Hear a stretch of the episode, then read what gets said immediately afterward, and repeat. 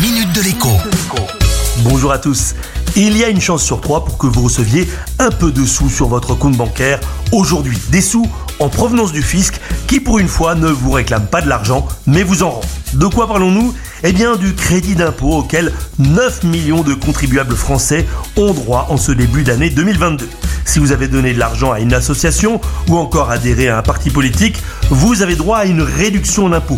Même chose si vous financez tout ou partie des frais d'inscription dans un EHPAD pour un parent. Par ailleurs, tous les dispositifs de défiscalisation en matière d'investissement notamment offrent également des réductions d'impôts.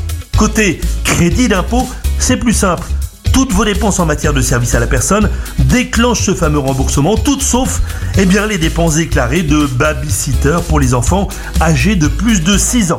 On ne sait pas vraiment pourquoi, mais les faits sont là. Cela fait en tout cas râler les associations de parents et les professionnels de la garde d'enfants, mais aussi du soutien scolaire, également exclus du dispositif d'avance sur crédit d'impôt. Notez bien qu'aujourd'hui, vous ne recevrez pas tout le crédit d'impôt ou la réduction d'impôt à laquelle vous avez droit, mais seulement 60%. Le reste vous sera versé dans le courant de cet été. Bon début de semaine et à demain.